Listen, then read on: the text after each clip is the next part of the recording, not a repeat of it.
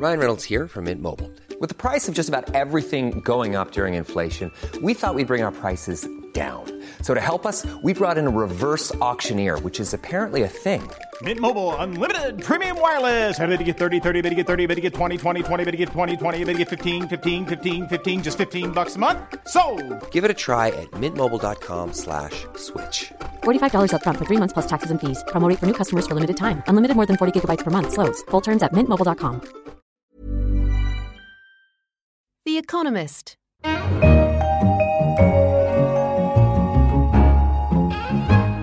In London, this is The Economist. I'm Anne McElvoy, Senior Editor, and you're listening to The Economist Asks. This week, we're exploring the ins and outs of immigration, one of the most divisive topics at the top of the political agenda across Europe these days. Outbreaks of turmoil in the Middle East and North Africa are forcing millions out of their homes and towards the desired safe haven of Europe. As the numbers grow, so does resentment spreading across the continent as voters ask if their governments are in control. In the east, Hungary is putting the finishing touches to a wall it's built to keep migrants out, while pockets of protest are springing up elsewhere. Greece and Italy are struggling to cope with the number of migrants sailing towards their shores. Many feel that the problems have outgrown national policy solutions. So, how can Europe best tackle the crisis on its own doorstep? And what impact will that have on the future of the European Union? With me to discuss that is Edward Carr, Deputy Editor at The Economist, and Oliver August, our Europe Editor. Oliver, the lead note in the Europe section this week highlights the need for a common European approach to immigration, but why hasn't it happened so far? Well, mostly because um, countries are reluctant to give up this particular bit of sovereignty, along with lots of other bits of sovereignty.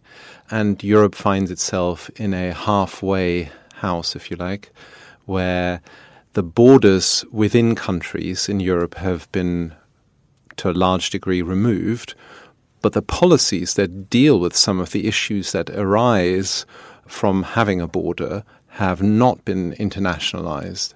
So uh, somebody can arrive in, let's say, Poland and cross over into Germany quite easily, but the legal repercussions of this do not fall onto Brussels, which instituted these rules.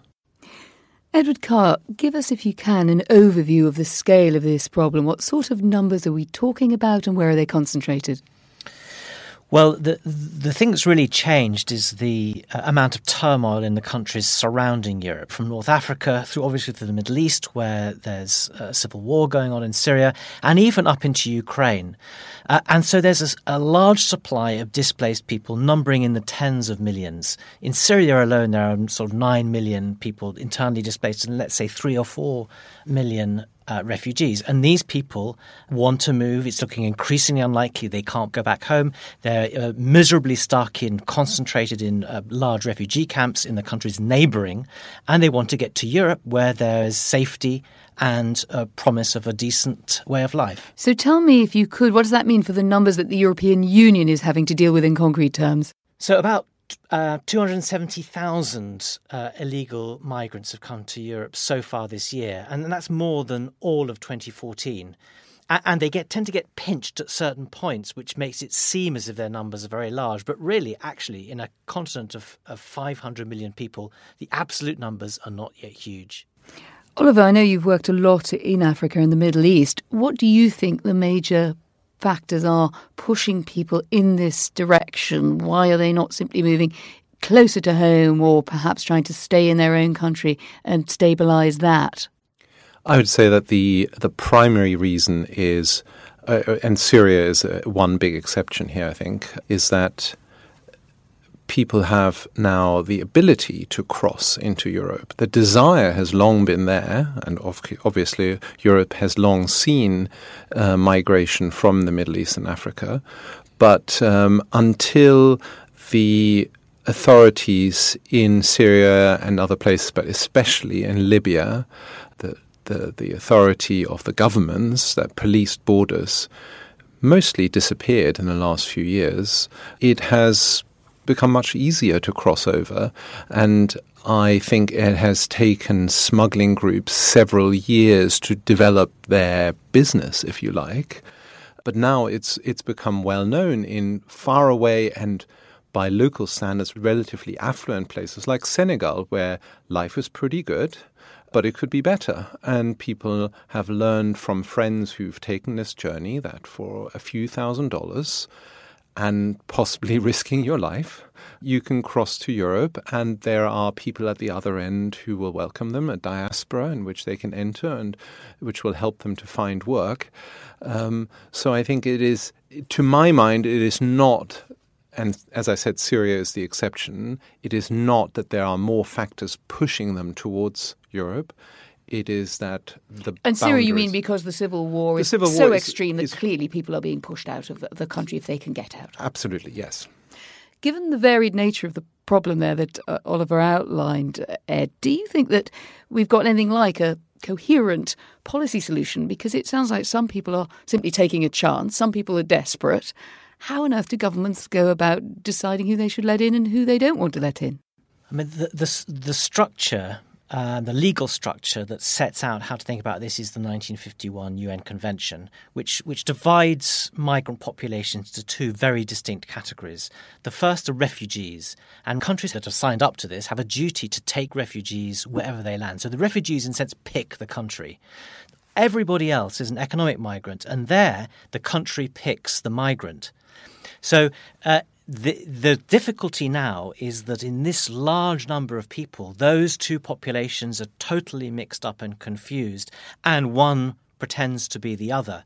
Uh, and so this mechanism of sorting people into these two categories uh, has been sort of just isn't really up to the job of sorting these people out.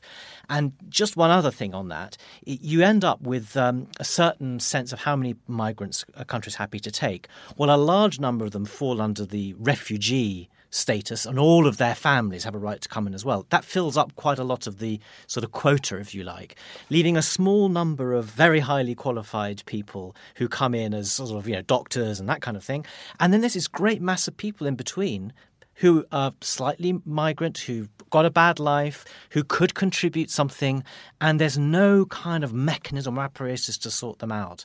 And so it's a, it's a, it's a sort of dysfunctional regime. And to add to that, to make it even more complex, you have to remind yourself that as part of their journey, their status can change. You move from a, a, as a as a refugee from one country to another. If you then move on to a third country, are you still a refugee, or have you, since you were safe in country two, by going to country three, do you become an economic migrant? And that's particularly a problem in Europe because there's a, the agreement in Europe that you belong to the country where you first touched down, the Dublin Agreement. And that doesn't work, as Oliver was saying earlier, where you have the free movement of people across borders.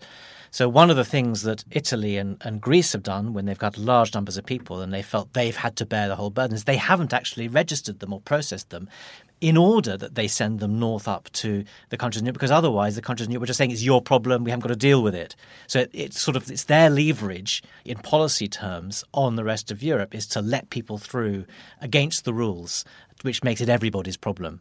Let's look at a solution that's been tried elsewhere. Some find it draconian. Uh, those behind it would say it's been rather effective, which is the idea comes from Australia of basically trying to cut off that supply of making it less attractive to be a people smuggler because you simply you know, won't get your people to where you said you could get them to. And that is holding migrants in camps until you've kind of worked out these categories camps obviously have all sorts of, sort of terrible kind of resonances.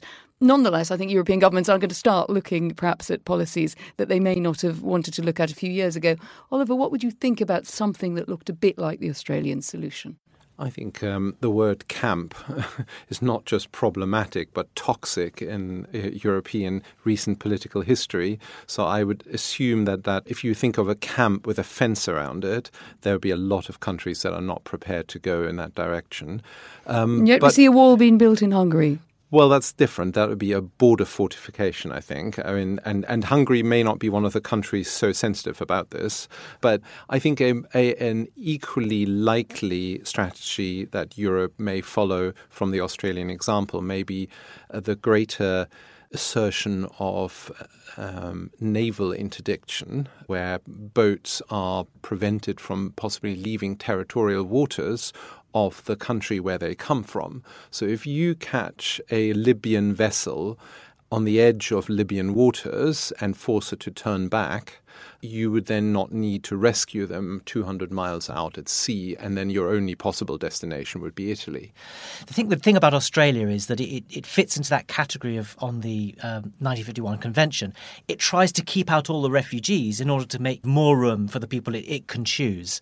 That works in Australia because, although it's very controversial, it works because Australia is a very long way away from everywhere else. Doesn't really work in Europe because Europe isn't a long way from everywhere else. That's the point. Europe's surrounded by places from which people can emigrate. I think the use of camps, if, if they're going to have them, is, however, to try and sort out the migrants you want and the migrants you're obliged to take because they're refugees outside Europe. That's much easier to do because one of the really big problems about European policy is returning people. The people you reject that don't get through the system Europe finds it very, very hard to send them back anywhere. Partly it doesn't know where they come from, partly countries don't want to take them. But if you sort them outside the zone, that's one way, maybe, of, of making the whole process more efficient. But don't underestimate how hard it is. These, I, I was know, about to bat you back the uh, the disagreeable question of you know, where you would nominate, because this yeah. has always been the problem, isn't it? Where would be the place that is not in Europe but is stable enough for this to happen? Any thoughts? Yeah, I mean, imagine building a camp in Libya you know, it's a hard thing to do. This is hardly a stable country. Uh, it's it's a it's a tall order, but it's one it's one proposal that people put forward. Any pressure on governments in the Middle East and Africa, Oliver, that you think might have a chance of working? There are a lot of pressures on governments in Middle East and Africa already. I mean, you can pay them possibly, but you'd have to pay them a lot. And these countries are you know, slowly and in a zigzag pattern working towards a greater sense of public accountability. And while there may not be democracies, there is a, a, a public to be taken into account for those governments too. Edward Carr, at The Economist, we generally stand for liberal principles. We like the idea of freedom of movement, of people being able to, to seek their futures and their fortunes around the world as freely as, as possible. And yet we have this tension in the story between the pressure on governments to be in control of this and what people want to do. They want to migrate.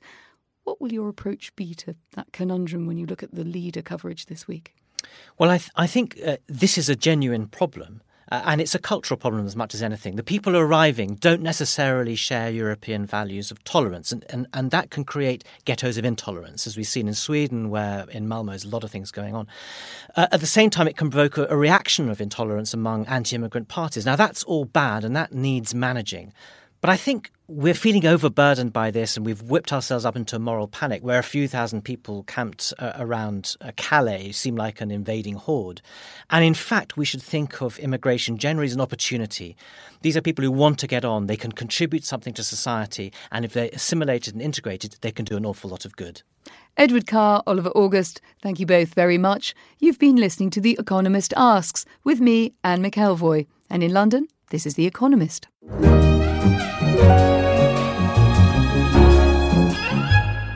Economist.